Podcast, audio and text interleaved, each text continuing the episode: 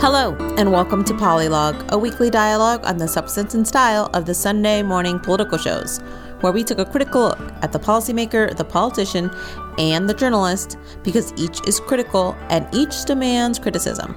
I'm Naomi Soto, your co host and health policy professional based in California. And I'm Brendan Steidel, your other co host and communication specialist in government, technology, and healthcare. Our goal for Polylog is to look at all sides of the Sunday morning talk shows. We discuss guest performances, the style and quality of questions by the hosts, and the overall usefulness of roundtable discussions. Polylog is our attempt to find, praise, and demand constructive political dialogue. Today is Sunday, February 28th, 2021. 21. Last day of the month, no leap year this year. Yeah, short month, which is perfectly fine. If only all the months last year were as short. All the months last year should have been a week. Yes. Instead, they were two years. yeah. Well, today on Polylog, we're going to look at the shows I looked at, which was Fox News Sunday, Face the Nation, and Meet the Press. Brendan, what did you watch? I looked at State of the Union and This Week. and what are you talking about today? Oh my goodness. I have some very strongly held beliefs related Only to, this week? Aw. related to a little bit about COVID 19, a lot, I would say, about the relief bill. Yeah, me too. And yes, that's those are the main things I would say. Yeah, uh, I thought there was some interesting. Most of my stuff is COVID related, but in interesting ways. There's like a school conversation. There's a relief bill conversation. There's a you can't do your job conversation, and then one surprise slash not surprise. Why can't men have decent conversations? I'm also talking briefly about Saudi Arabia. Oh, I'm not bringing Saudi Arabia, so I'm glad you're bringing it up. But Naomi, why don't we begin with quality questionable? What was of high quality to you this week? High quality was an interview that I saw on Face the Nation. Margaret Brennan interviewed Democratic Governor Andy Beshear. He is the governor of the state of Kentucky. There's a lot of interesting things he's doing, but the part that I found most valuable is the conversation that Margaret Brennan had with him regarding schools. Now, apparently, Kentucky is one of the few states that are going against CDC recommendations and as actually prioritizing teachers to get them vaccinated to get schools opened. It was kind of the most like, let's see what someone is really doing about schools and why they're doing it and, and how they're able to achieve that, that I think we haven't seen enough on the shows. So take a listen to this kind of first answer where Governor Beshear talks about schools and really why he thinks in the state of Kentucky they believe the future, mainly children, should be prioritized. I know you set March 1st uh, as the recommended deadline for schools to reopen, uh, and those teachers who haven't gotten their second dose might be able to wait a little longer, but you have pushed them to the front of the line ahead of other essential workers so that they could get those shots. How politically difficult was it to do that? Well, in Kentucky, we determined that we needed to prioritize uh, both our present, uh, those that were suffering the most and most likely to die from COVID, as well as our future, getting our children back in school. Now, I'm not just a, a governor, I'm also a dad of a middle schooler and an elementary school uh, student. And so I, I've seen the impacts that this had. So we pushed our teachers to the front of the line, moving them up uh, faster than the CDC or other states had. And we're about to be the first state to fully vaccinate all of our educators. Uh, we have all but about seven school districts already back in some form of in person.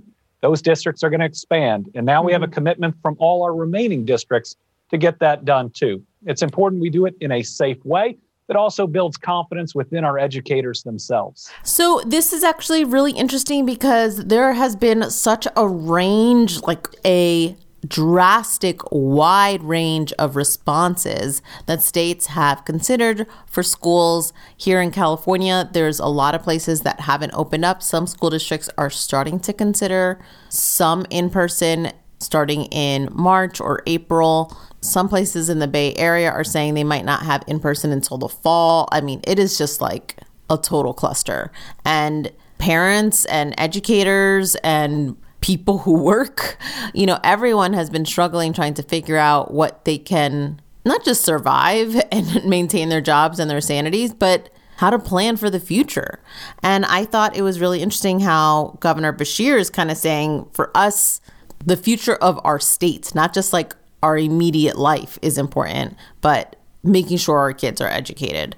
Yeah, I thought that was an extremely powerful case he made. I want to hear more of the case, right? I want to hear why he felt like what's different about you what's different about kentucky what's different about well you know, interesting to make you make this decision and so many others not to make it interesting you say that because the follow-up question that margaret brennan has is specifically about teachers union and that Kentucky is a right to work state which really weakens the power of unions and Margaret Brennan wanted to know if that is why it was easier to do this. I ask you how politically difficult it was because I often hear from governors that they can't prioritize teachers over other essential workers. Uh, the allegation often is uh, having to do with fear of unions. Did the fact that you are a right to work state, one where union membership is not um, compulsory compulsory. Did that make a difference? No, I don't think so. We have strong uh, associations for our teachers, but uh, the way we look at this is everything's difficult in COVID. Even the concept of what's an essential worker is one person more essential than another. For us, this was a workforce issue. It was uh, development for our children, scholastically, emotionally, uh, and, and socially. And it was about um, getting back to some form of normal while we are still uh, very careful. We made this call early on. We stuck mm-hmm. to it, and no matter what you decide during COVID, some uh, are are going to uh, oppose it. But it's about trying to do the right thing, uh, the best thing for your people, and then to let the consequences be what they'll be. So I so wish that Margaret Brennan hadn't asked anything else, any other topic and just stuck with this whole school conversation. She could have explored so many angles of it. I'm eager to hear conversations about school infrastructure, about ventilation, about the age and support for not just teachers, but all school employees. I'm interested in hearing about social distancing on school buses. You know, so there's so many facets of education. And I I'm of the mind we should be exploring all options and we should be talking about all options so parents and educators alike can be working together trying to figure out what works for any given community. Yeah, I think it's interesting how Margaret Brennan, you know, found one thing where she was like, "Oh, maybe the teachers union that's some factor that makes this instance different from other places around the country." But he's basically saying, no, that's not the case. And in fact, I don't really fully understand how the union thing would have gotten in the way. And we heard from one of the leaders of the teachers union on Meet the Press just a few weeks ago. She was applauding all the states that had prioritized teachers to get vaccinated before schools opened. Yeah. Um, but in general, I appreciate the focus to have a conversation with a government official who is doing something different around schools wants to talk about it on national television and she wants to use the airtime to explore that right? There needs to be more of that and less of, hey, Dr. Fauci, when can my kid go to school? And he's like, I don't know. Where does your kid live? I don't like, not that Dr. Fauci has responded like that, but I feel like that's been the approach of a lot of these journalists talking to public health officials, public health experts, and just like demanding an answer on schools where it's actually like very nuanced to a region, to the strategies and the workforce needs and the school need. Like it's just, well, exactly. And, and I'm not saying like you, you talk to every school district superintendent, but like, parse it out. At least exactly, try. Exactly. Strategically choose. If you're going to have this conversation, say who's the best person, who's an example that's doing a really good job or a really poor or job, doing something interesting, right? That we can talk about, use as an example, a model, something newsy, but something that we can learn from, rather than just whatever random person you happen to have on throwing in a school's question. Exactly. That's the part that I'm just done and over with. Yep. Brendan, did you have something quality you wanted to share with us? Yeah, I'm going to just play it. This is from this week Introduction to the Panel, George Stephanopoulos. Take a listen if you're a frequent Polylog listener. And Naomi, I know you are. You will.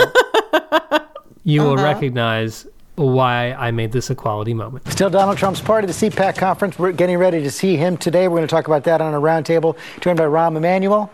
Chris Christie, the CEO of Democracy for America, Yvette Simpson, and Republican strategist Alice Stewart. Uh, he is the former president, so we're going to get to him later on. Let's begin with President Biden and this COVID package. We saw the difficulties he's facing right now in the Senate. You have senators like Mazie Hirono saying minimum wage has to be in the bill. You lose one Democratic senator, it goes down. How does he solve that problem? So, did you catch it? That Chris Christie didn't go first? No, no. Although you could say that is a that is a highlight. That's a quality. It was when George he started out by talking a bit about Donald Trump. He mentioned him because there was a clip right before that. And then he said, Well, he's, as in Trump, the former president. We're going to get to him later. Rahm, we must begin with President Biden and this COVID relief bill. Last week, we were criticizing the shows for spending so much time talking about Trump, and in fact, literally saying the word Trump more than the word Biden by multiples. And so this was actually great to hear. It's kind of exactly the point we were trying to make that Trump might be out there, he might be doing stuff like he did give that speech today, and it was exactly what we thought it would be. But the top priority is the current president, the current actual authority he has, the efforts he's making, particularly on COVID. Yeah, I'm good for George. Overall, on my shows, I felt like there was a lot of Trump talk. Oh, I'm not saying that there wasn't too much Trump talk. Yeah. I'm saying prioritizing and recognizing and telling your viewers that, hey, Trump is out there, but we are not going to make it the first thing we talk about because he's the former president. Right, right. That's that, important. That makes sense. An important statement. But, Naomi, it sounds like you're already questioning my quality moment. You're ready for your questionable oh, moment. oh moment. my gosh. So I have a questionable moment that also I'm kind of curious as to how it went on your shows. It didn't. no, I don't know what it is. But That was that Ron Howard voice. From Arrested Development. so good. I can just hear like Ron Howard's narrator, narrator voice, like, and all our pauses. That'd be great. But my questionable moment. Okay, so my questionable moment is from a moment on the panel on Meet the Press. And it was this barely blip of a conversation that Chuck Todd had regarding Governor Cuomo. Andrew Cuomo is the governor of New York, and there are Currently. yeah.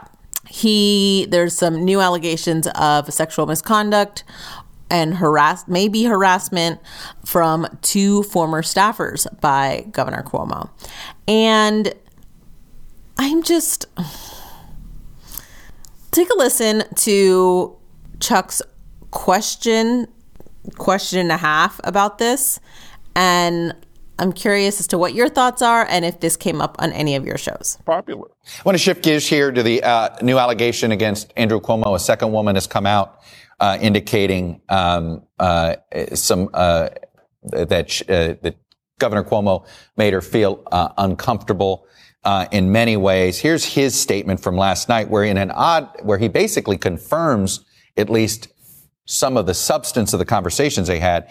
When she came to me and opened up about being a sexual assault survivor and how it shaped her and her ongoing efforts to create an organization that empowered her voice to help other survivors, I tried to be supportive and helpful. Miss Bennett's initial impression was right. I was trying to be a mentor to her. I never made advances toward Ms. Bennett, nor did I ever intend to act in any way that was inappropriate. The last thing I would ever wanted to, uh, was to make her feel any of the things that are being reported. Carol Lee that statement to me was pretty eyebrow raising of itself because it seemed to confirm at least some of the substance and certainly uh, to bring up her own uh, sexual assault yeah. seemed to be highly inappropriate. Yeah, Chuck, and it's not very different and stands out from statements we've seen from officials in the past who've been accused of an out, similar allegations where there's an outright denial. That's not at all, as you point out, what we see here. And this is something that Democrats are going to be asked about. The White House is going to be asked about. Gene Robinson, I mean, this Democratic Party of 2021, can you imagine Andrew Cuomo surviving in it? It, it's it's kind of tough right now. I mean, look, I've I've been in management, right, and I've I have managed uh, and mentored uh, female sub- subordinates and and have done so without any reference to their sexual sex lives. I mean, and that that's so that's kind of that should be a no brainer, Yeah. uh, and it should have been a no brainer. Um, years and years and years ago, and it certainly is now. Uh, so this is a problem for him. Yeah, it's a. I think it's a big one. Okay, so here you he- hear Chuck Todd with Carol Lee. She's an NBC News White House correspondent. And you also hear a couple of sentences from Wa- Washington Post columnist Eugene Robinson. Now, my issue with this brief conversation one, there's multiple. One, it seems like Chuck Todd is so profoundly uncomfortable to even talk about these allegations that Andrew Cuomo has against him right now and kind of stumbling through his words. Also, at no point do they actually describe what these allegations Exactly. are. That's what was missing. We heard his story. we hear didn't Governor hear her story. Yeah, we hear Cuomo's like full, super awkward ass response and saying he didn't mean to make someone uncomfortable without actually giving the time and air to what these women actually experienced according to them, right? So then the whole conversation is what's Cuomo going to do about it? Right. It's all Can about he survive it? What's the White House going to say about Cuomo? Everything is suddenly about this is about Cuomo and it's not about the allegation, right? Which is more than one person. Um, and I don't mean like more than one allegation. It's like the supposed perpetrator of this abuse or misconduct and the victim who received it, right? And so when you center the conversation on the person who did harm, then and you literally don't even give voice zero, to the zero voice. So how did did one did the Cuomo allegations come up in any of the shows you watched, Brendan? And then two, what were your kind of like general impressions? Oh, they were all so brief. Yeah. See, and this is my like I actually at first when I heard this, I was like, why are we even talking about this? They're not even saying anything. And then on On this panel that we just heard. right, when I heard it on Meet the Press. And then when I it was it was it was mentioned zero times on Face the Nation and Fox News Sunday. Cuomo was brought up, but not because of these allegations, but just because another governor hates him. And I actually didn't mind the fact that it wasn't brought up. What bothered me here is you're act- you're almost doing lip service to like another Me Too story or like another story of mis or sexual misconduct, but you're not actually doing anything. You're not actually saying what happened. You're not actually talking about the issues uh, that New York State has to kind of consider in because Cuomo had this like oh, so stupid like try to suggest who should do the independent investigation, which was like a whole And now it's the attorney general who will Yeah. be leading that. which she essentially was like demanded. My whole point being is don't act like you're going to have a conversation, do a real crappy job about it, and then expect people to applaud you that you had a crappy conversation. I am not here for that. I don't care for that kind of co- like okay, I'm just to be blunt.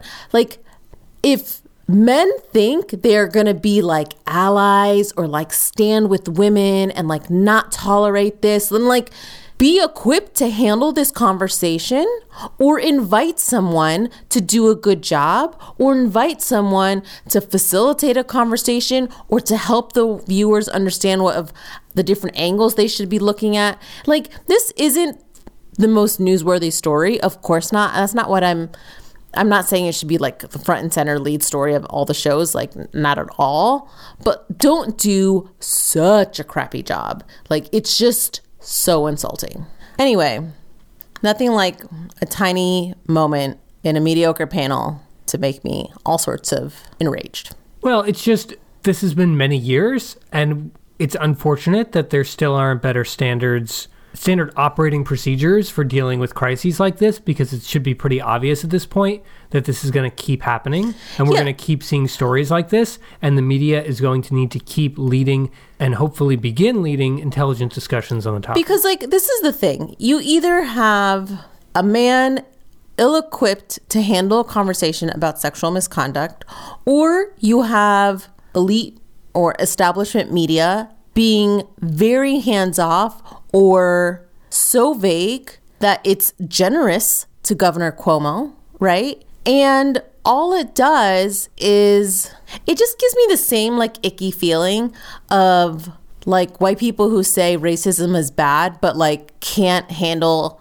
any substantive conversation about institutional racism or what that means policy wise in our country or what that means generationally for black community like who can't really talk about racism but are just like oh yeah it's real bad if you're like mean to black people. Like that that's the kind of effect that it reminds me of of people who are doing lip service without engaging with the story at all. I think the point I will make throughout this episode is that there's a lot of that, not engaging with the actual story on a lot of topics, unfortunately. yeah brendan what's your questionable moment So, my questionable moment regards Anthony Fauci. It's not necessarily him.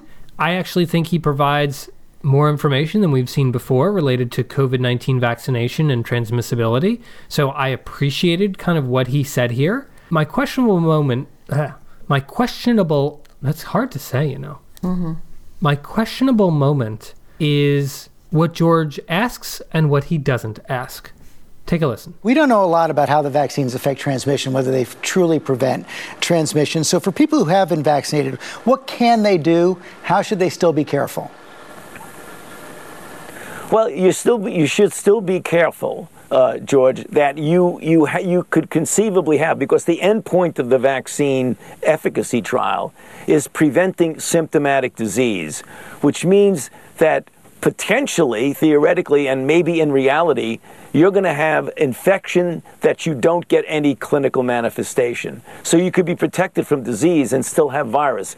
If that's the case, then that's the reason why you hear us all, all the public health officials saying to wear a mask. And the reason is essentially to protect other people from occasionally you may inadvertently infect someone else, even though you are protected. That's the reason. Now, when you get two people that are vaccinated and protected together, like in a home setting, you could have two people that you would not need to do that. We're working with the CDC right now on trying to get updated, reasonable recommendations of what we can tell vaccinated people to do as you get more and more people vaccinated. But the reason we say mask, and sometimes people don't understand that and think it's being too rigid, there will be a time, and I believe it will be reasonably soon, when we will know exactly whether or not a vaccinated person really has such a low level or none at all of virus in their nasopharynx. That will be based on data.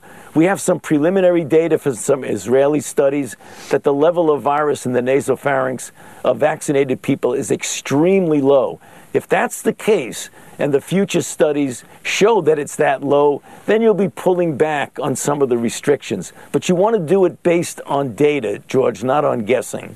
The CDC experts also meeting today to discuss which population groups should receive priority for the vaccines. So that was actually a pretty robust answer from Anthony Fauci on that issue. But it just screams for the follow up and lots of follow ups, actually.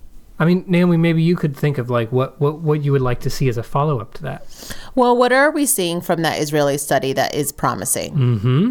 What are we hoping to be replicated here? Exactly. Why why does the data from that study not enough for us right now? What does that mean in prioritizing our own follow up study?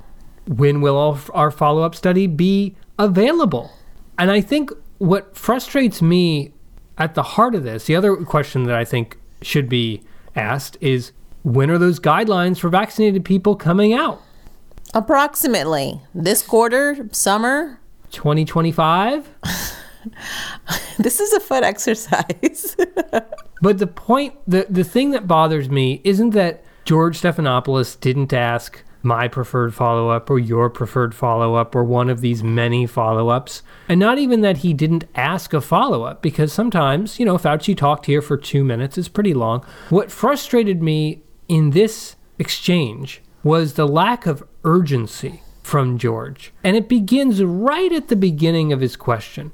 You know, you go back to the start of that question that we heard George ask at the beginning of the clip. He begins it by saying, we don't know a lot about how the vaccines affect transmission, whether they truly prevent transmission.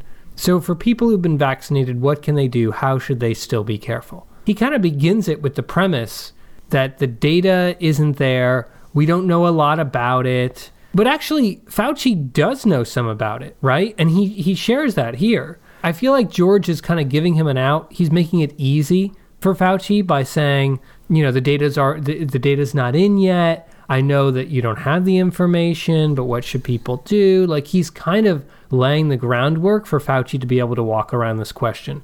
He's not treating this with urgency. And there is urgency. There's urgency around what people can do now and stay safe.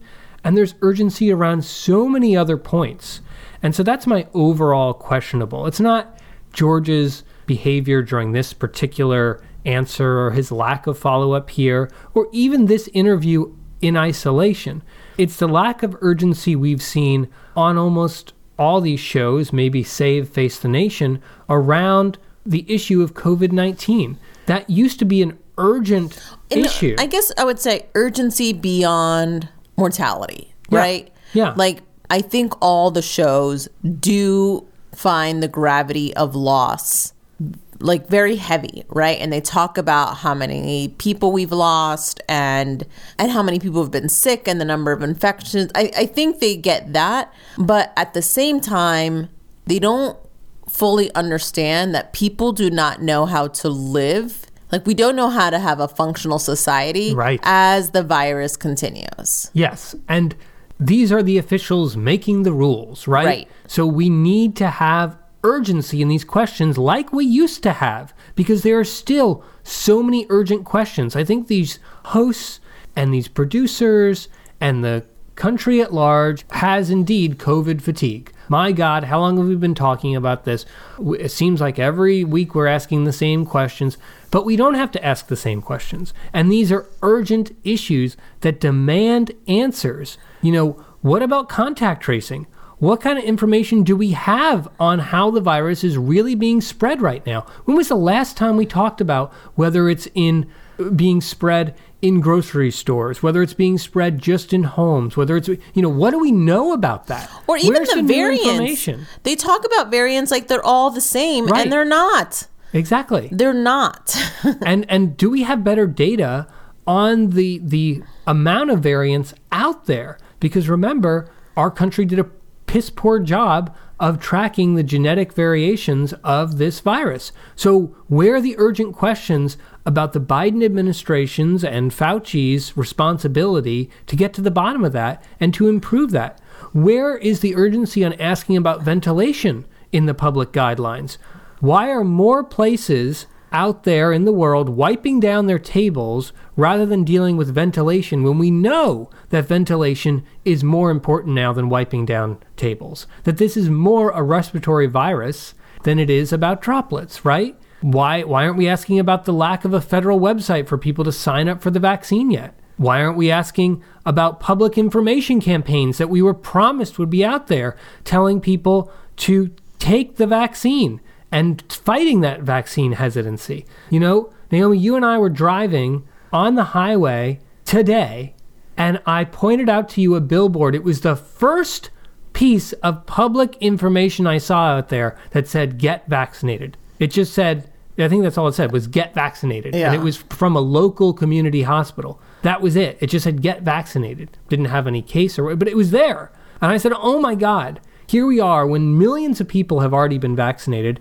millions more are qualified to get vaccinated. We have communities, often communities of color, that have great hesitancy to get vaccinated, even though a lot of the members of that community could get it. But where are the public information campaigns? Why aren't there urgent questions about that? So, anyway, I could go on and on. I want to see the urgency from these hosts about the questions that are still out there and still matter every day. Yeah, and listen, I mean, I guess I would add to to trying to like. I feel like we we're both kind of hot about our questionable. The public health officials are on the shows, right? That is an improvement. There was a period where we weren't hearing from Any Dr. Birx, Dr. Fauci, which in retrospect, like thinking back about that is insanity. We are hearing from them, but the conversation is so not tangible information that can help people make day to day decisions. And Yes. and if you want to fight the fatigue, people need to feel like they're at least working their way back to normal, right? That's the like it just seems like hang in there, hang in there. We're almost at the end. And it's all about just like staying the course rather than this is what we need to do now. And when we get through this, we can do X. And when Yeah. we get through X, we can do Y. And like giving people things to look forward to and things to work towards, uh, like much more reachable milestones. And so I don't know. These- just any like behavioral therapist would tell you this. like I don't understand why this well, is these, like these reports have become way too much like weather updates, and it's like these well, reports being the public health sh- what we're seeing on the sunday shows there are other places that are doing this really well Yes. we've put them on the show notes before but, Yes. But uh, i will much- add those instagram accounts again that have been really helpful for me the hosts treat this too much like they're checking in with a meteorologist on what's going on with that weather rather than this is an urgent crisis. We've got people on the ground. You're the official in charge, and we're going to pummel you with questions because we need to know what the hell to do and what is going on next and what the hell you're doing to keep people safe. Naomi, let's move on since we have other segments on this show. you, you don't want to just like rant back and forth because i could also completely redo my agenda and just do that no, no, no. We're going to keep moving forward. We need progress. So, why don't we begin with something not COVID related? Do you have anything not COVID related in either your thing that stood out in politics or thing that stood out in journalism? well it's Just about for a brief it's about covid relief You don't have anything? no they're both about they're both essentially covid what do you have Continue. what do you have do you have a non-covid I do have something. all right let's go with you Okay, we're going to start with journalism. okay This is something that stood out to me in journalism. okay and it's the issue of Saudi Arabia. So, as we know, as we covered on Polylog, talked about extensively, permanent American resident and employee of the Washington Post, columnist, journalist Jamal Khashoggi was murdered brutally by, we discovered pretty shortly afterwards, Saudi Arabia at the behest Mohammed bin Salman, Crown Prince of Saudi Arabia, essentially the next person in line for the throne, often referred to as MBS. This was during the Donald Trump era, as we know.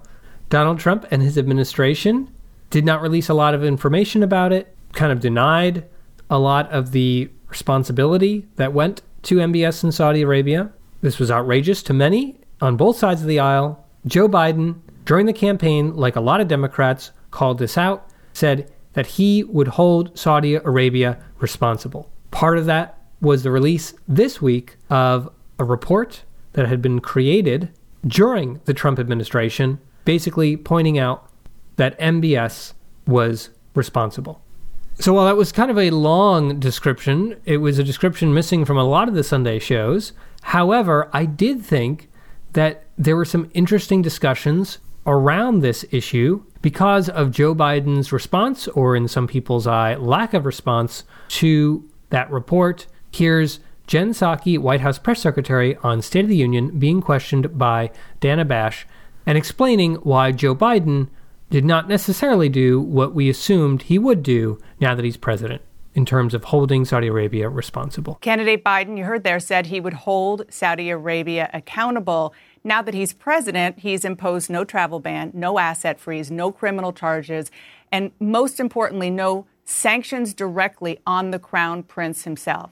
Why not?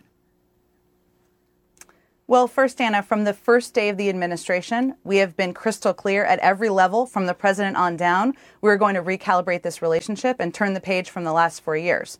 And that means ending our support for the war in Yemen, doing more to address the humanitarian crisis, and ensuring that we are uh, holding to account the actions, the human rights abuses of this government by word and by action. The release of this report, which was held back over the last four years, is part of that, making that clear to the public. But we've also taken a number of steps through the Treasury Department, through the State Department, to sanction the deputy head of intelligence, to sanction the revolutionary in, uh, forces in, in Saudi Arabia, and to make clear that we will never let this happen happen again. And, and that's a message we've clearly Well, but- sent over the last few days. Okay, so but you're talking about the people who are under the crown prince and they are being punished. So isn't punishing them like punishing the hitman and not the mob boss who actually put out the hit?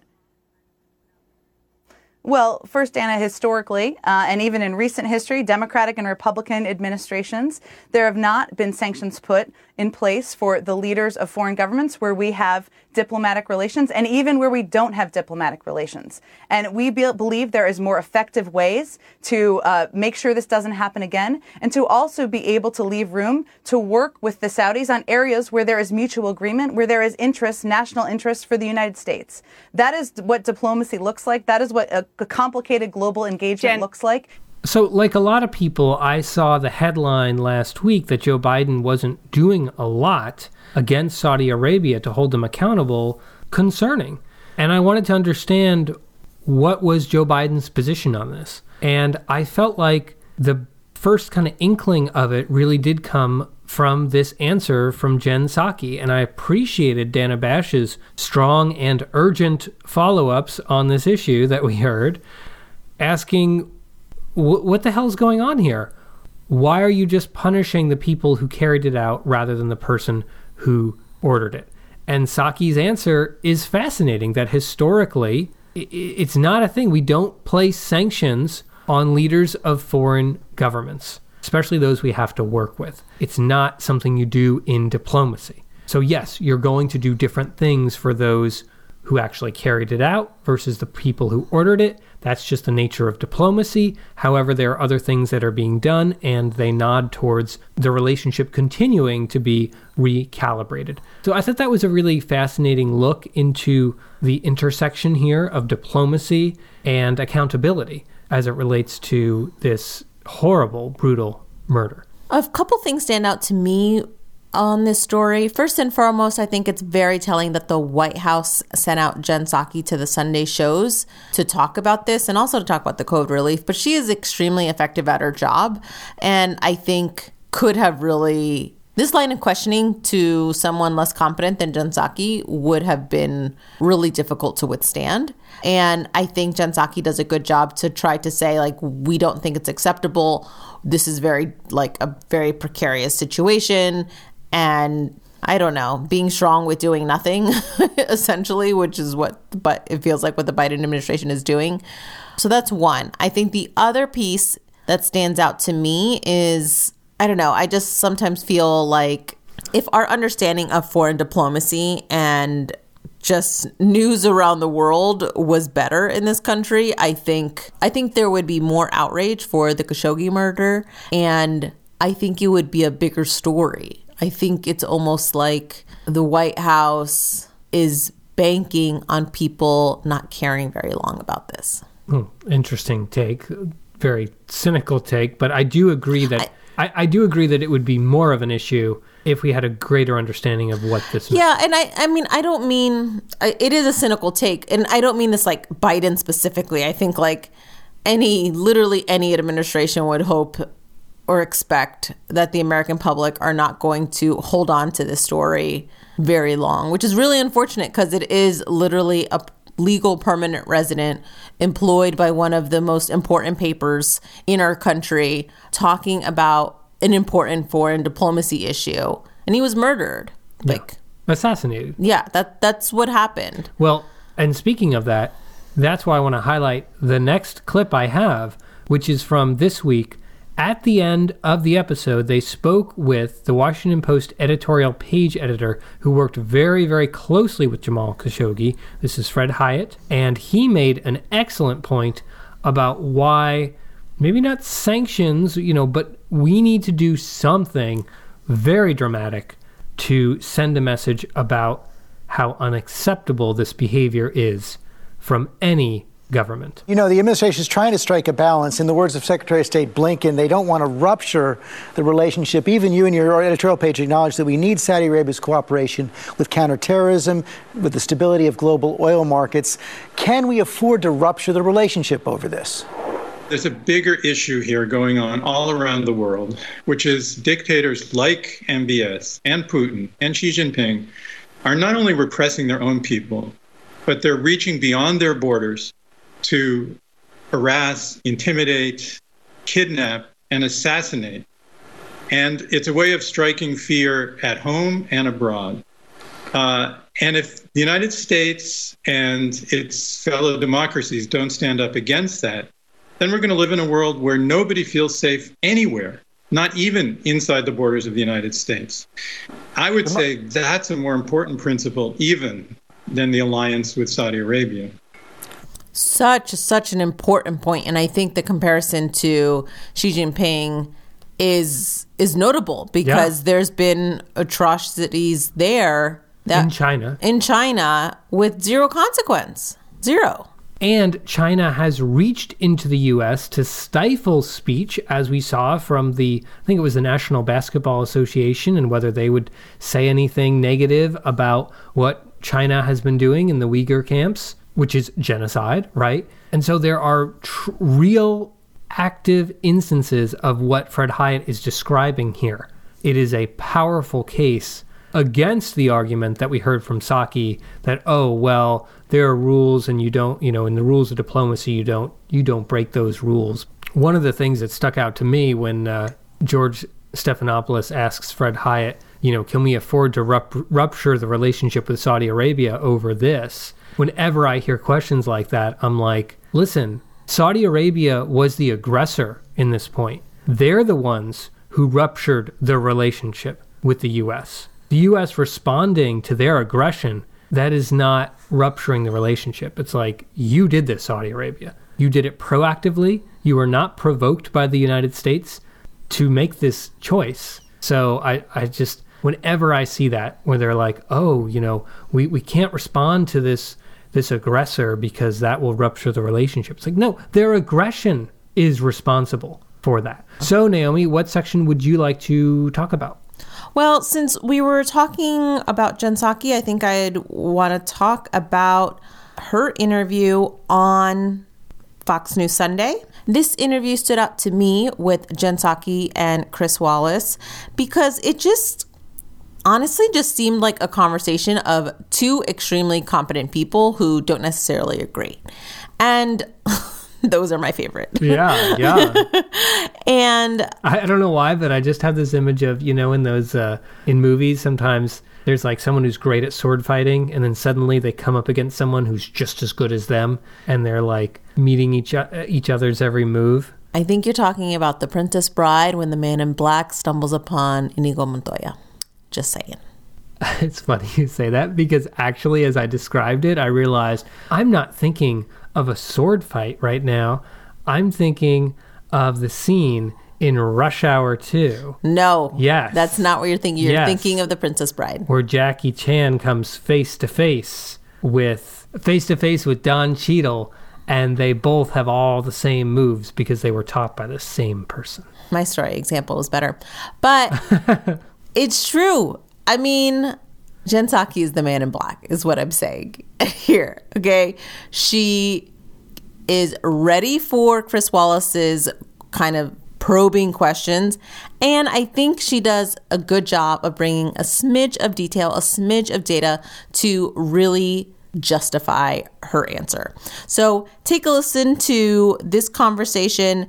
In the first question, you're going to hear Chris Wallace ask Press Secretary Jen Psaki about the price tag of the COVID relief bill that has just been passed in the House. President Biden has taken to asking critics of his COVID relief bill, what would you cut? The nonpartisan Congressional Budget Office says that more than one third of the total bill, $700 billion, would not be spent this year, but would be spent between 2022 and 2020, uh, 2031. So, how does that qualify as COVID relief?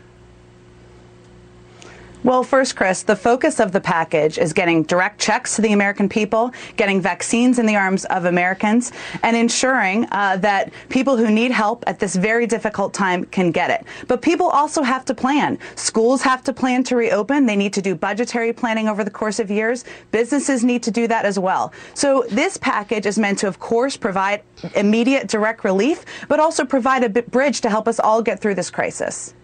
Actually, I really liked hearing that because it was a point that I heard from Republicans saying that the bill was not targeted enough towards this year.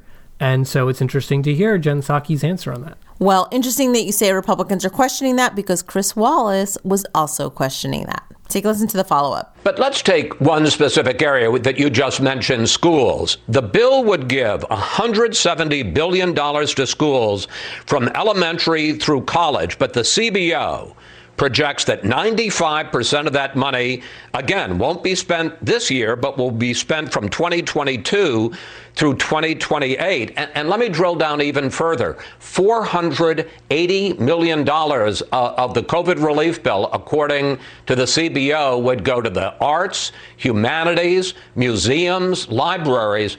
Again, what does that have to do with emergency COVID relief and getting kids back into school this year?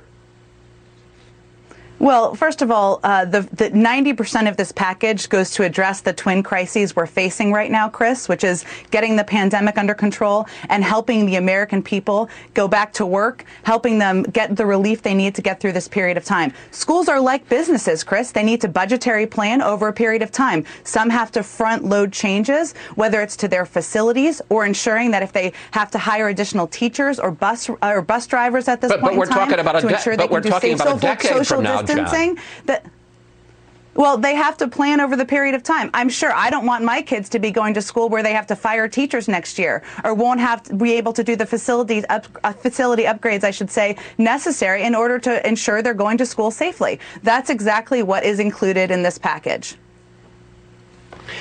Uh, let me turn to another subject about the bill. So I was really surprised here that Chris Wallace didn't continue. I was surprised that he didn't kind of really push back on maybe there was other parts beyond schools where the money would likely get spent outside of this current budget year.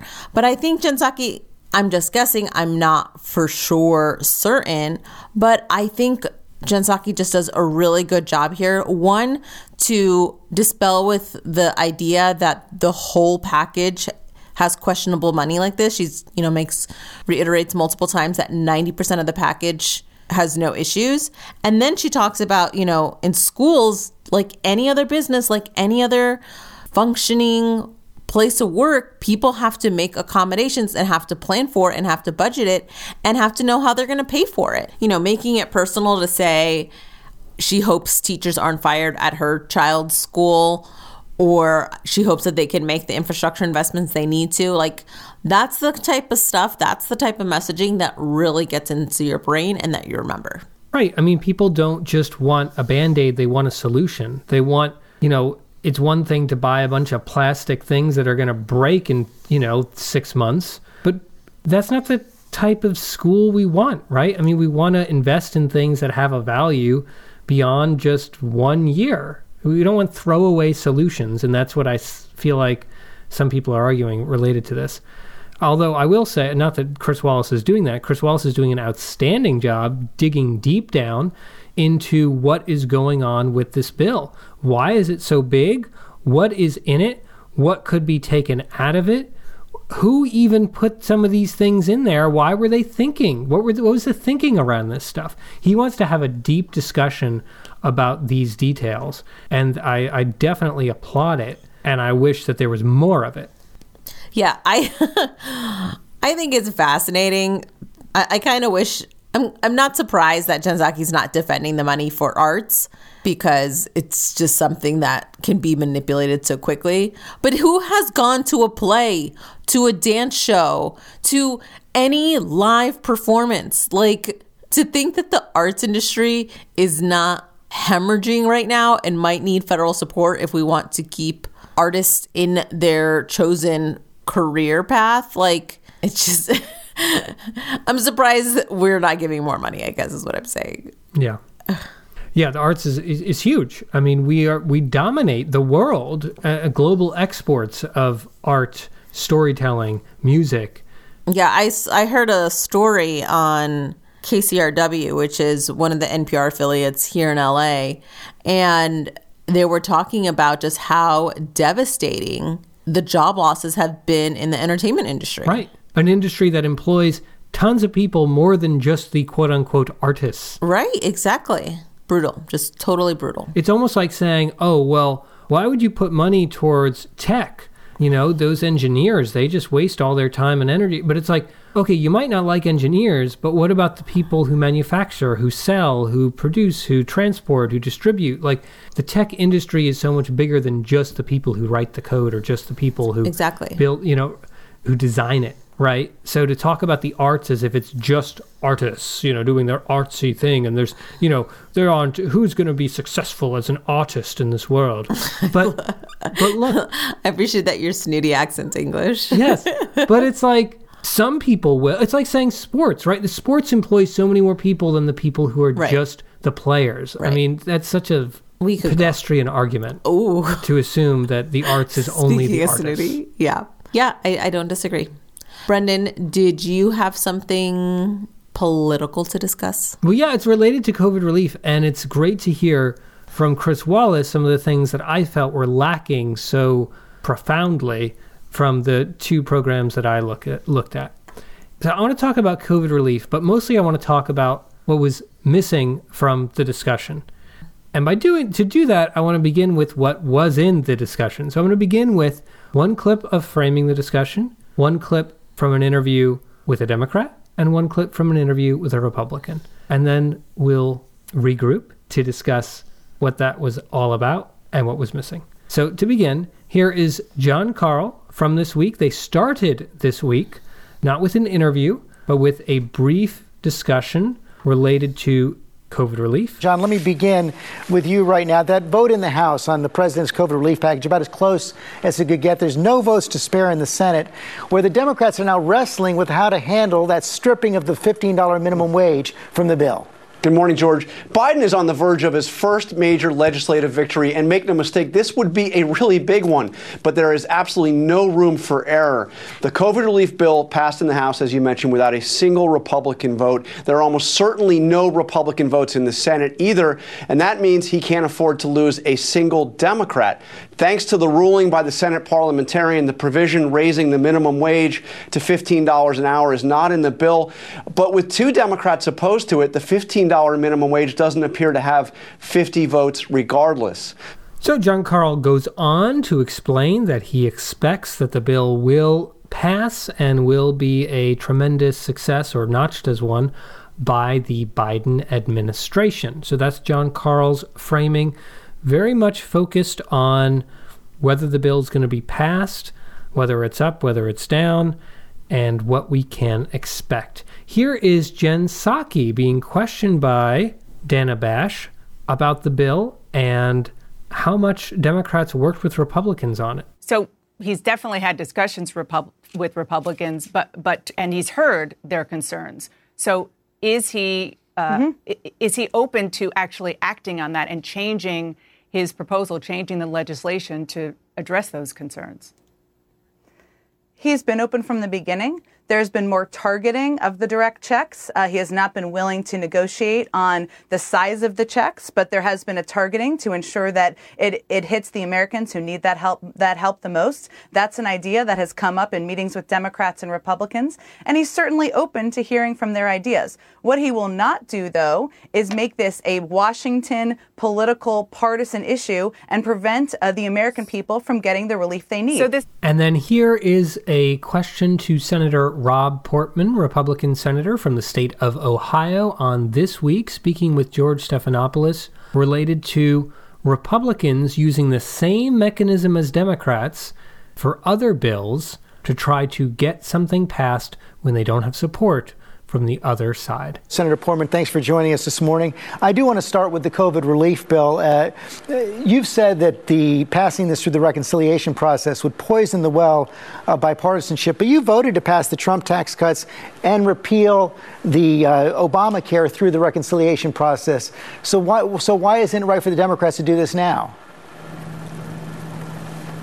George, you were just talking about the difficulties of passing this legislation. There's an easy answer to this, which is let's make it bipartisan. I mean, COVID relief has never been a partisan issue. Over the last year, we've passed five bills, as you know, with overwhelming bipartisan margins.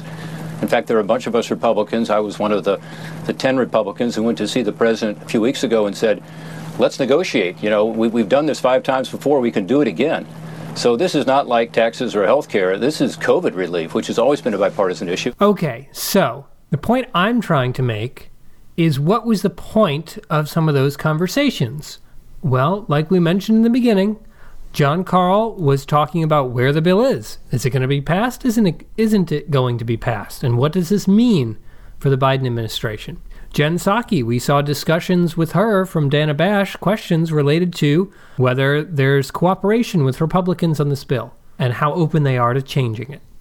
And then with Rob Portman, we heard questions about, you know, isn't this bill, isn't it okay the way Democrats are, are proceeding with this bill, you know, through their parliamentary procedures? Because you Republicans have used the same procedures, right?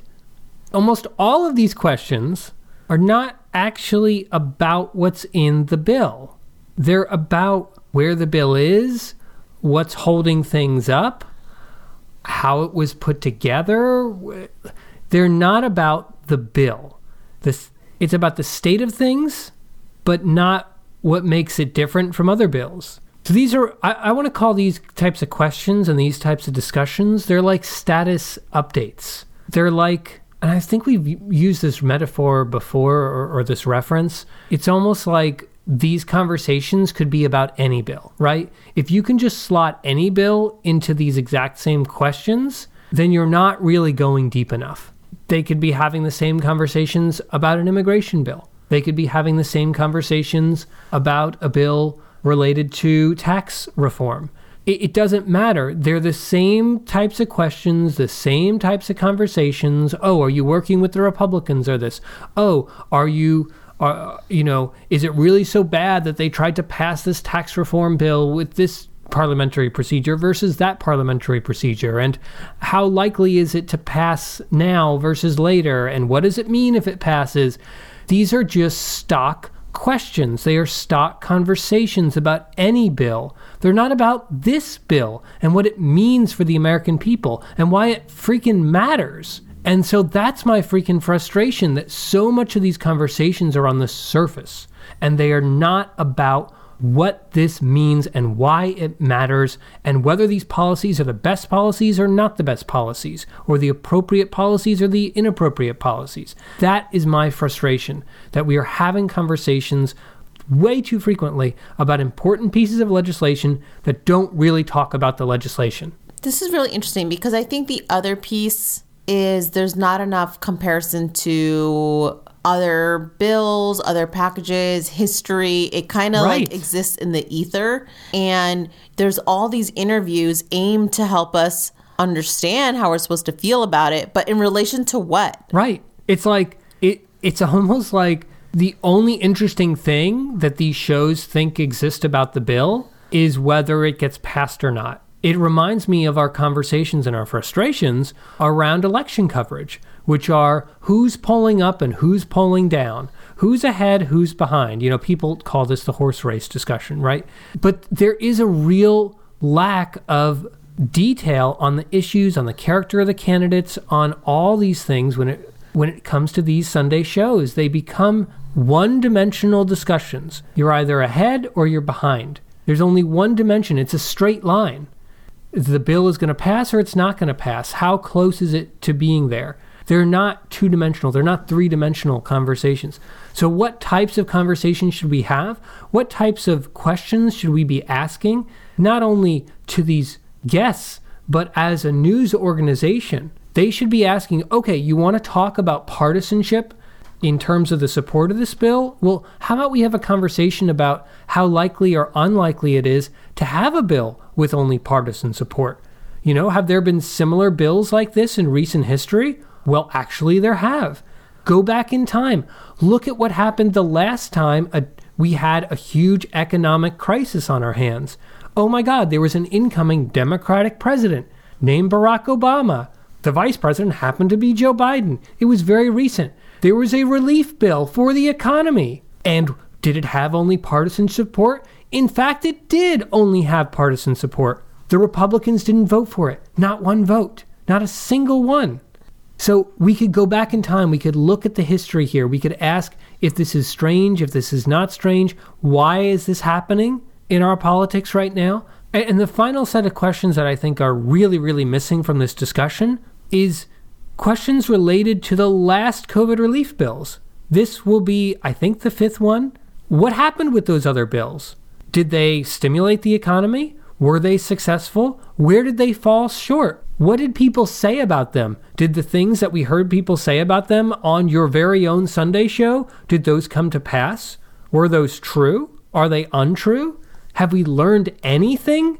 That's the type of conversation that we should be demanding from these Sunday shows, framing it with intelligent discussion, and then letting that lead your questions rather than just, is it going to be passed? Is it not going to be passed? Rather than the same old stock questions that we seem to see for every major piece of legislation. It's boring. It's boring. Naomi, what stood out to you in journalism? So, what stood out to me is an interview that Margaret Brennan had with Republican Governor Kristi Noem. Noem. She's the governor of South Dakota. And wow, Margaret Brennan did not come here to waste anyone's time. It was such an important interview. There were several components of this interview that I think made it effective. First and foremost, as always, Margaret Brennan has very effective pushback and she uses a lot of data and comparisons to contextualize her questions. And that makes it really hard for Governor Noem to try to wiggle her way out.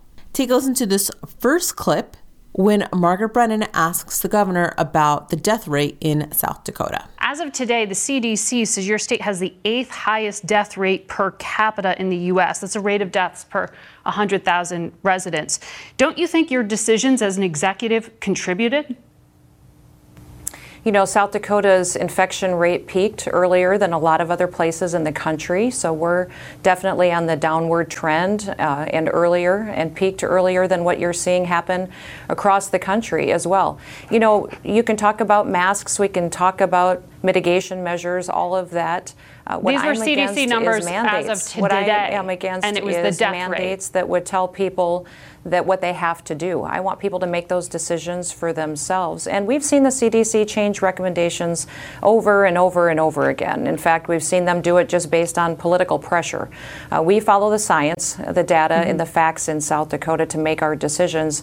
And it's been incredibly helpful to make sure that we're taking care of people who need it when they get sick. I was asking you about the death rate as of today, according to mm-hmm. the CDC, not the infection rate, which you're talking about. Wow. It's rare that we hear a guest not literally not acknowledge that they're being asked another question. Right. And I think Margaret Brennan here is doing something really important because Noem's talking about COVID, but she's not talking about the metric in which Margaret Brennan has originally asked her about. And Margaret Brennan has a follow up question trying to understand why her numbers in South Dakota are so much worse. Our state peaked earlier than other states, than his state, than New York, than California. Uh, they certainly are seeing much higher infection rates, much higher hospitalization rates, and much higher deaths today than, than we are. And that's really how we've seen this virus spread across the country. What I'd like to know, Margaret, is why are, do, are you asking Cuomo these questions? Are you talking to Newsom about these questions? When both of those governors accept an invitation to come on this program, and I hope they did, do, Madam. I really hope they say yes, and I really appreciate that you did to our mm-hmm. invitation. So that's why I'm asking yeah, about your state. They have not said yes. So for your state, you have, if you look at starting in July, which was after that spring peak, you have the highest death rate cumulative COVID deaths per million in the country.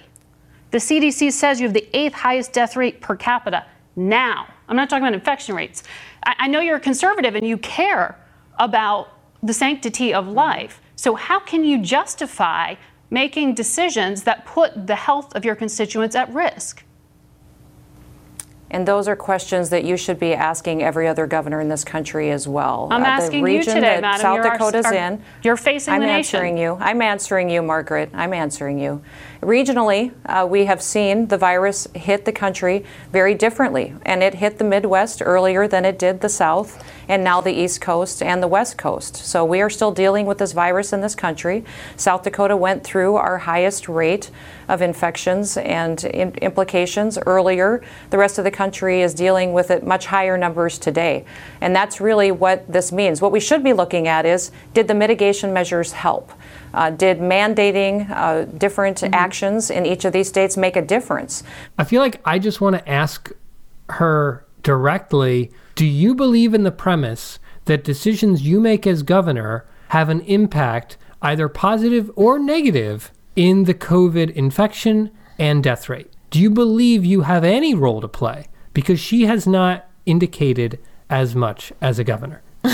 Well, I have one more example that I wasn't sure if I was going to show, but I guess I will because it's kind of going to what you were seeking. But before we do that, I just, these are really, I think what's really telling here is Margaret Brennan can hold a tone. She can follow through on a question and probe in different like she probes differently than I think the other guests do and tries to make it personal so that fe- people feel compelled to answer. And at the same time, I think she does it in a way that brings a lot of validity to the office that they hold, right? She's not asking some random person from South Dakota. She's asking the governor. And she's like, as governor, you have a lot of authority, and this is what you decided to do. Help us understand that. And that approach makes it a lot more difficult to dismiss her. And I think that To dismiss Margaret Brennan, Brennan. right? And I think it makes it it makes answers like what Noem is doing, but others when they don't answer her, I'm thinking specifically Pompeo, particularly disrespectful. So this last clip is going to be that question that you were seeking, Brennan, trying to understand if she takes any responsibility, she being Governor Noem takes any responsibility for what has happened in her state. Let's talk about that because uh, there's a $12 billion price tag that has been pegged to the impact of and fallout from that Sturgis motorcycle rally that you hosted in your state in August. It is blamed for seeding the entire Midwest outbreak that hit in that late summer through the fall. Do you take personal responsibility for that? Well, that is completely false information. That is This is not the San. Diego State we need to tell University study. And it is not based on facts. We tracked uh, people that came to the rally, had states report back to us cases that came from that rally.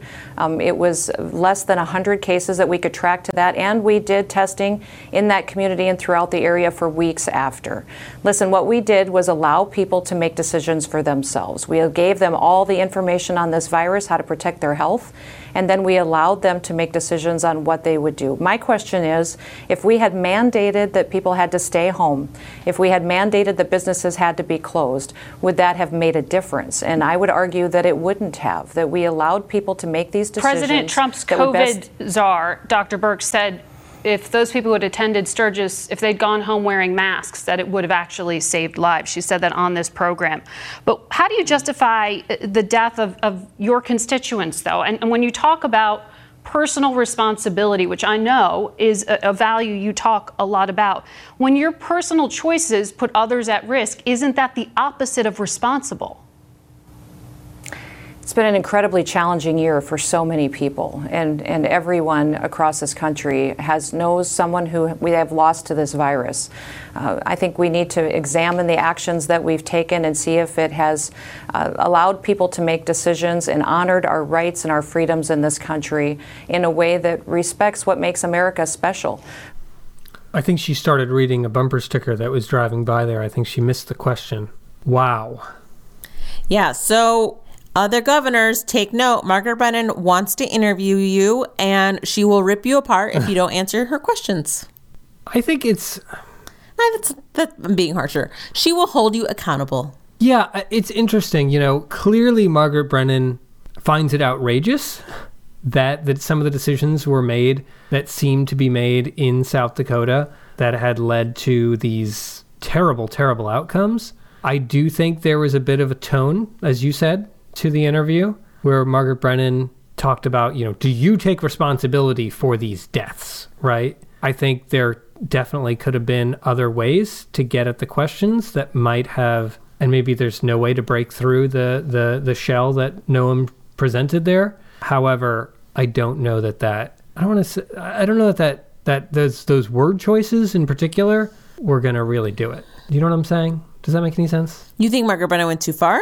I don't think that she went too far. I think her data was great. I think her setup was great. I think her questions overall were great.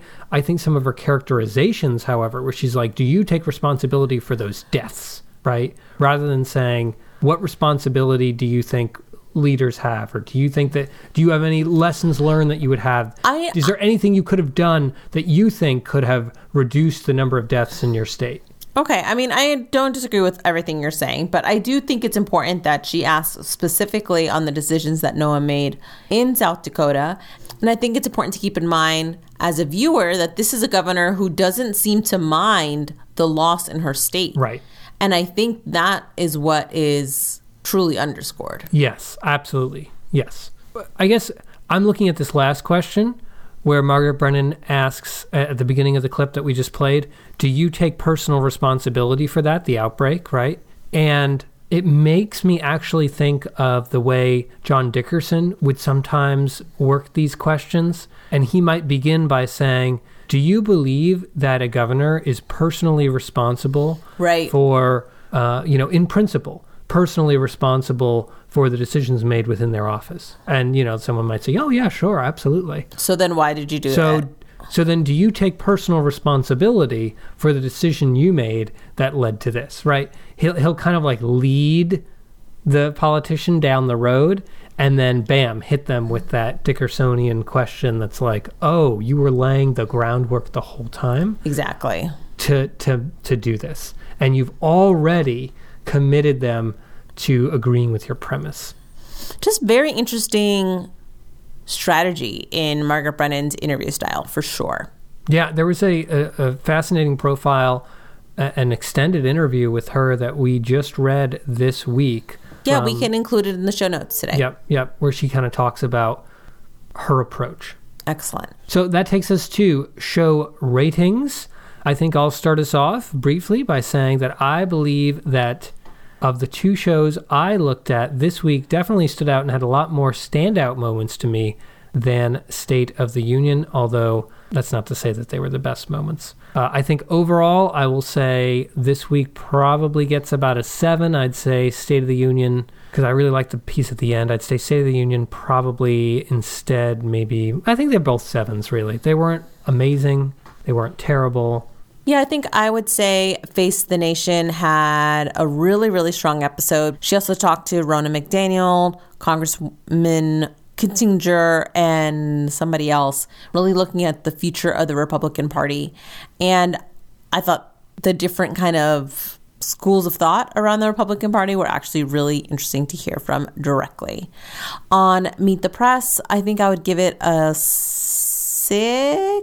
Yeah, the more I think about it, the more I think I'd be a six. There were definitely some really glaring gaps in terms of sufficient conversations and thorough conversations. And then on Fox News Sunday, I think I would give it I think I would give it a 7. There were some questions that I didn't necessarily agree with. I think there was an interview specifically with Senator Warner that I thought wasn't necessarily fair, but overall, I think the show did a good job of picking a few topics it wanted to cover well and focusing on those. Outstanding. And for our dialogue challenge this week, I would encourage our listeners to think about how they maintain a tone or hold a tone in a conversation that they're having when someone is trying to take it somewhere else, right? Sometimes you're having a Mm. conversation and you're like trying to explain something or are kind of in a curious state and maybe they're in an angry state. And how do you keep the conversation to be in a curious state? Or maybe it's kind of going to, I don't know, the angle of an issue or story. You know what I mean? It's just, it, you see it kind of Yes, it's slipping shifting. through your hands. Yeah. You're like, wait, wait, wait, wait, this isn't what we were talking about. And of course, you know, good dialogue is between two parties. And so hopefully the other party wants to stay or is interested in staying where you want to stay. But it's an interesting challenge to think about like, how do you slowly bring it back? Yeah, absolutely. Or, uh, you know, just stop and say, oh, okay, well, I thought we were talking about this. Can we talk a little bit about this? And then we'll move on to that other thing. Oh, that's more honest and Direct. and direct than my. You can think about which way is more natural for you. Yeah. So. All right. Well, if you have any thoughts about any of the shows we talked about or anything else, you can always email us at podcast at polylog.com. You can follow me on Twitter at sotonaomi underscore. You can follow me at Beastitle and you can follow the show at Polylogcast. Thanks, everyone, and we will talk to you next week. Talk Bye. with you then. Bye. Bye.